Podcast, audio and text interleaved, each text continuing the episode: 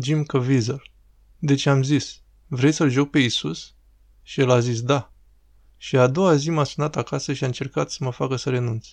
Și știi, așa merge treaba. Îți iei un angajament către Hristos că faci ceva anume și apoi vine diavolul și te sapă. Și dintr-o dată zici, nu trebuia să am întâlnirea asta. Nu trebuia să fac asta. Am făcut toate chestiile astea și în cele din urmă oamenii vor afla ce fel de persoană sunt. Nu pot face filmul ăsta, nu sunt potrivit, n-ar trebui să-l regizez. Deci m-a sunat și zice, dacă faci filmul ăsta, e posibil să nu mai poți lucra în orașul ăsta niciodată. Nu vreau să fiu cel responsabil pentru treaba asta. Și am simțit teama, m-am gândit la toate lucrurile faine pe care le am și mi-am dat seama că Dumnezeu e cel care m-a adus în meseria asta. Talentul meu e dat de Dumnezeu, nu de la vreun om. Și atunci am zis, uite omule, toți suntem chemați să ne purtăm crucea. Dacă nu o ridici să-ți o duci, vei fi strivit de greutatea ei. A devenit foarte tăcut la telefon, apoi eu am zis, o, Doamne, ce Tocmai mi-am dat seama că inițialele mele sunt JC și am 33 de ani. Și el zice, mă sperii și mi închide telefon. Reporter. Știi, pe măsură ce ți-ai construit o relație cu el și ai acceptat rolul, evident că au apărut cerințe incredibil de grele. Învățarea limbii, mediul în care trebuia să lucrezi. Spune-ne despre pregătirea rolului și ce a necesitat din partea ta. Jim Caviezel. Inițial am zis, ok, ăsta e scenariul, l-am citit. Asta faci cu orice scenariu și am început să-l cercetez. Acesta era exact după Biblie. Dar ce e uimitor e că toți vor învierea. Nimeni nu vrea suferință. Dar poți avea medalia de aur fără suferință? Un om stă acolo și steagul țării înălțat și are medalia de aur la gât și lăcrimează și zice Plâng pentru că m-a sunat Nike și îmi dă un contract de 30 de milioane. Asta trebuie să fie. Sau plâng pentru că văd sacrificiul, văd suferința familiei mele. Ești împreună cu atâția alți oameni care ți-au dăruit atât de mult și țării tale și oameni care și-au dat viața pentru Dumnezeu și au plătit cu propriul sânge și auzi imnul și vesteagul. Cam la fel și în acest film. Vroiam ca acest lucru să transcendă. Dacă fac acest film, nu vreau să fac patimile mediocrității sau ceva puțin păgân, că n-ar fi fost condamnat de propriul neam, că doar romanii ar fi fost singurii răspunzători. Dar dacă te gândești, zi de zi, noi toți suntem părtași la condamnarea lui Hristos, când suntem părtași cu păcatul nostru mai ales când îl trădăm fiind creștini. Dar Isus continuă să ne zică să ne ridicăm, să încercăm, să mergem mai departe. Făcând filmul mă gândeam că dacă nu filmam într-un platou controlat, n-ai fi văzut interpretarea. A fost cu adevărat născut în durere. M-a pus la pământ imediat. Din prima am avut umărul dislocat. În acel moment m-am gândit, Doamne, alo, încercăm să facem un film, știi, sunt actor. Doar un actor și lași pe diavol sau cine e să ne distrugă.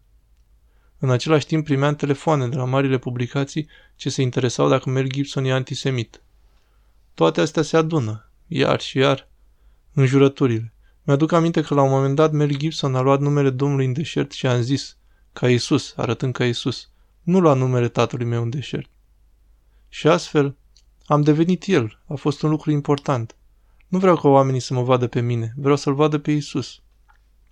Și când oamenii vin la cinematograf, ce trăiesc, este că se pot uita la ei înșiși, așa cum îi vede Dumnezeu, nu așa cum ne vedem noi, ci așa cum ne vede Dumnezeu. Și acela ești tu cu adevărat. Și astfel, iarăși, am fost biciuit accidental în timpul ducerii crucii, mi-am dislocat umărul, pe cruce, știți, am 95 de kilograme, dar la filmări am avut 76 de kilograme. Mi-era așa de rău, vomitam în continuu. Am avut ambii plămâni plini de lichid, pneumonie. După ce s-au terminat filmările, multă lume nu știe și nu prea vorbesc, a trebuit să mă operez la inimă. Am fost lovit de fulger la ultima scenă a zilei. Deci ce vreau să zic? Dacă vrei să fii creștin, o să primești și pedepsa. În timpul scenei biciuirii, accidental, noi nu prea am repetat asta, aveam o placă de metal cam la 30 de centimetri distanță de spatele meu aici, iar eu stăteam aici și îi loveau placa de metal și erau trei camere în acea zi și Mel în timpul filmării, fiindcă ei nu vorbeau engleză, iar noi nu vorbim italiană, aveam o problemă de traducere, deci el îi zice lui Caridi, asistentul său, să le spună să-l lovească pe Jim ca la baseball. Dar ei nu joacă baseball și atunci zice, a, ah, cricket. Și atunci au venit aici și au luat avânt așa și au lovit placa de metal. Dar cu acele lan biciul a trecut peste și tăietură de 35 de centimetri pe spate și am căzut direct jos. În acel moment mă gândeam la toate păcatele mele. Toată ideea era, știi, nu sunt vrednic să joc rolul ăsta și o stare bună în care să te afli. i-am spus unui prieten. El zice, știi, Jim, Dumnezeu nu-l alege mereu pe cel mai bun, dar te-a ales pe tine. Ce o să faci? Deci eram într-o stare adâncă, adâncă, ca într-o zonă. Și pe parcursul întregului film tot timpul meditam și mă rugam. Tot timpul, cum a zice voi, stăteam un personaj. Și era important, fiindcă știam că singurul mod în care oamenii îl pot vedea pe Isus este prin rugăciune. Rugăciunea zilnică și postul. Postul a fost imediat, datorită bolii. La sfârșitul filmului, când eram pe cruce, corpul meu era albastru. Nu era machiaj. Corpul meu chiar era albastru. Între duble, în timp ce eram acolo, mă dădeau jos și de fiecare dată când umărul meu era blocat, era un braț de 300 de metri și lovea crucea și îmi dizloca umărul. Și era dincolo de... Și eram așa speriat când va fi smuls, oricum, sincer, abia îl simțeam, dar simțeam că ceva nu e în regulă cu inima mea. Și doctorul mi-a pus stetoscopul la inimă și a zis, Mel, e posibil să moară. În acel moment, Mel, unul dintre cele mai tari lucruri la Mel Gibson e că era un parior și a zis, Jim, ce părere ai? Și am zis, asta e între mine și Dumnezeu, fiindcă n-am crezut niciodată că sunt suficient de bun. Și în acel moment ziceam, sunt gata să merg acasă, pot să mă iei, nicio problemă. Dar știam că dacă mor în timpul filmărilor, atât de mulți oameni vor fi derutați. La sfârșitul filmului urcam pe munte și cam când am ajuns pe la mijloc, toți sunt la lucrurile lor, cam 250 de oameni, cam la jumătate am simțit această prezență venind peste mine, o prezență rea ce îmi transmitea. Ești un om mort. Și mi-amintesc cum gândeam. Asta e cea mai bună veste pe care am primit-o vreodată, pentru că știu că dacă mor voi ajunge în rai. Am ajuns în vârf. Cam pe la a cincea dublă norii erau atât de jos, fulgerele și tunetele sunau ca niște tunuri. Era așa puternic încât simțeai cum se mișcă pământul. Și am văzut doi oameni aproape cam pe unde sunt aceștia și ochii le erau umezi ca și cum urmau să plângă și nu puteam simți părul. Și am auzit un vuiet imens în audiență că își văzuseră ceva și eu nu mai puteam auzi nimic. Era ca ochiul unei furtuni. Când ești în ochiul furtunii, îți poate fârfâi părul, poate fi vânt de 30 de noduri. Și eu n-am auzit vântul suflând, era tăcere. 5 secunde. 4, 3, 2, 1 și această lumină a coborât din cer și m-a luminat. Ce au văzut oamenii a fost o iluminare în jurul corpului meu și un foc în partea dreaptă și stângă a capului meu. Și pentru o clipă mă uitam la mine din afara trupului meu. Ai fost lovit de fulger. Am fost lovit de fulger. Și erau trei grupuri de oameni. Pastorul mai s-a menționat, m-a întrebat ieri. E adevărat că erau mulți oameni indiferenți, fiind figuranți în film? Am zis, da, mulți. De fapt, erau trei grupuri. Credincioși, necredincioși și cârcotași, cei care sunt foarte indiferenți. Două dintre grupuri sunt decizii proaste. Dar ce e uimitor e că oamenii cârcotași cred că asta nu e o alegere. Este o alegere. Cârcotești și asta e o alegere pe care o faci. Dar când am fost lovit, toți au căzut la pământ. Pământul s-a cutremurat. Aceea a fost ultima imagine filmată din film. Reporter.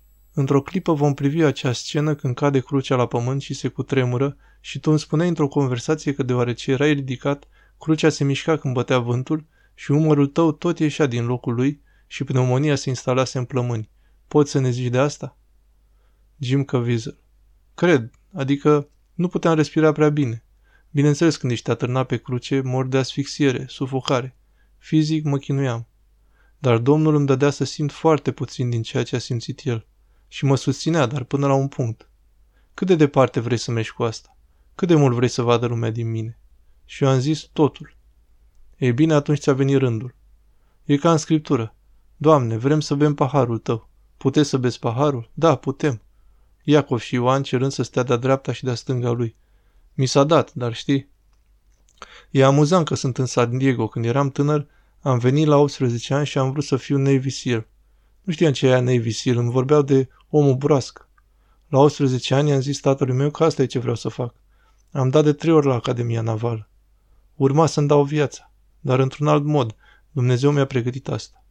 Îi văd pe băieți când trec prin bați, antrenamentele extreme, și zic, e imposibil să treci de ele dacă nu ești dispus să zici, e ok dacă mor aici în bați. Fiindcă vreau să-mi dau viața pentru ceva și nu e nimic mai bun pentru mine decât să-mi dau viața pentru Isus Hristos. Reporter. Să dăm acel clip cu scena răstignirii. Să punem pauză chiar acolo, deci în acel moment ești cam pe aici sus, te gândești, n-aveți o aspirină, mă doare capul. Ce-ți trecea prin cap în acel moment când crucea urma să cadă? Jim Caviezel. Iarăși era între mine și ani de zile simțindu-mă înnecat în păcat. Și urcând așa era să vină. Asta e tot ce poți. Și știi, mă uit nu doar la moartea Domnului care a fost pentru toți, dar trebuie să înțelegem, creștinii moderni îmi zic, dar Isus a făcut treaba aia. Da, e adevărat, El a făcut-o pentru voi. A făcut-o El, nu mai trebuie și eu.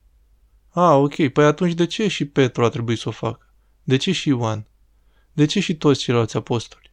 De ce au trebuit să se sacrifice dacă Isus a făcut-o? Dar cum e cu toți martirii din secolul 20? Dar cum e cu creștinii de care am auzit și despre care am făcut documentare, care au fost executați la picioarele musulmanilor? Vă execută frații și surorile chiar acum. Unde este Domnul cu ei? Îi urăște?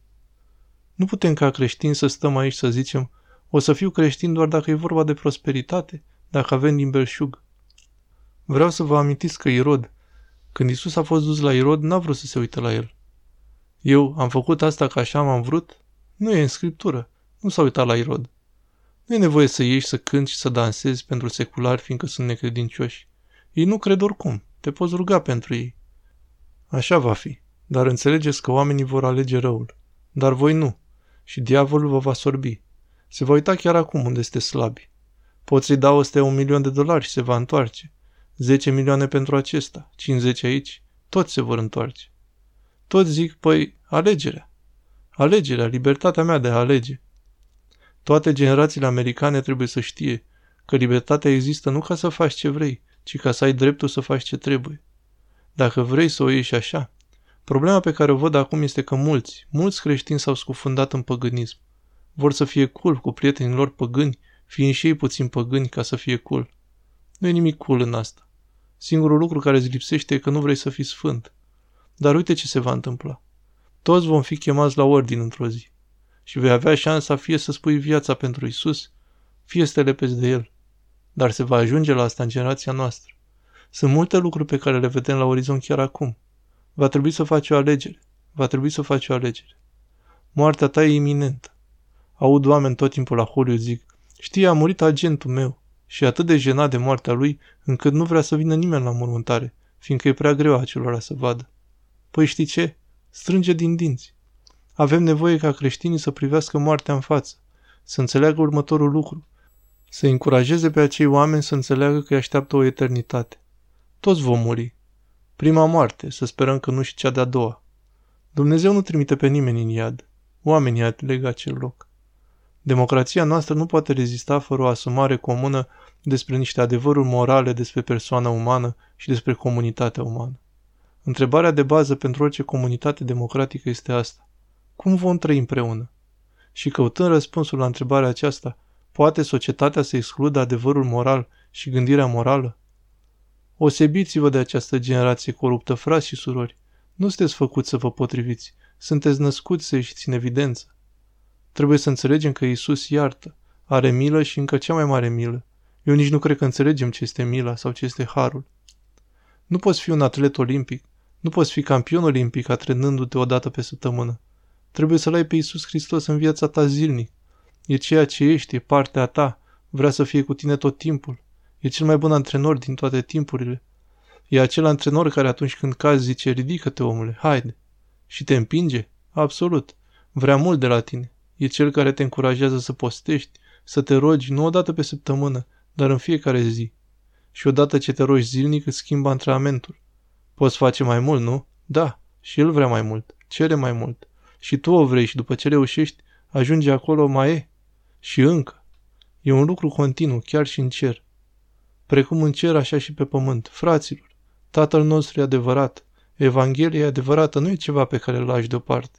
Citește asta, e acum. Trăim în acest timp acum, în care lumea va posti și va fi mai greu înainte să fie mai bine, dar oamenii trebuie să-L vadă pe Dumnezeu în voi. Reporter. Dacă cineva stă aici acum care n-a văzut patimile și care nu s-a întâlnit cu Dumnezeu în felul în care ai făcut-o tu, care ar fi un lucru pe care ai vrea să-l știe despre viața ta și despre relația cu Dumnezeu și cum să intre în relație cu Dumnezeu? Jim Caviezel. Mă întrebe asta. Dar eu îți voi zice ce știu că Dumnezeu vrea să zic. 1. Vă iubesc. Vă iubesc. Asta e șansa raiului pe care o ai chiar acum. Nu trebuie să mori ca să ai experiența raiului. Dar când păcătuiești, oricare dintre cele zece porunci, fie avort sau contribuție la el. Să fiu clar. Ai fost la vreun prieten și l-ai rugat, ascultă-mi poveste? Și el a zis, da, am fost.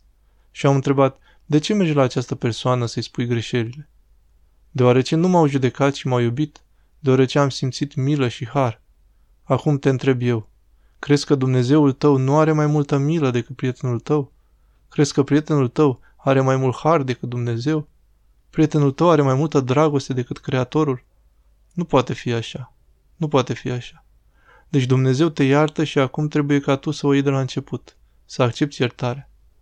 Mai devreme am zis că Dumnezeu nu trimite niciodată un om în iad. Oamenii ați lega acel loc. Tu alegi. Dumnezeu te-a făcut și te iubește. Niciodată n-a mai fost unul ca tine. A vrut să fii aici, te-a chemat și tu ai venit. Azi, ai venit. Ai avut curajul să vii. Sunt multe părți din lume care au tras de tine, nici măcar să nu vii, dar ai venit. Nu știi cât își va aminti Dumnezeu de asta? Crezi că e un Dumnezeu care stă acolo și așteaptă să te arunci afară? Ești perfect, nu e altul ca tine. Și fără tine va plânge. Deci vine acum la tine chiar acum, în acest moment. Tot ce trebuie să audă de la tine e da.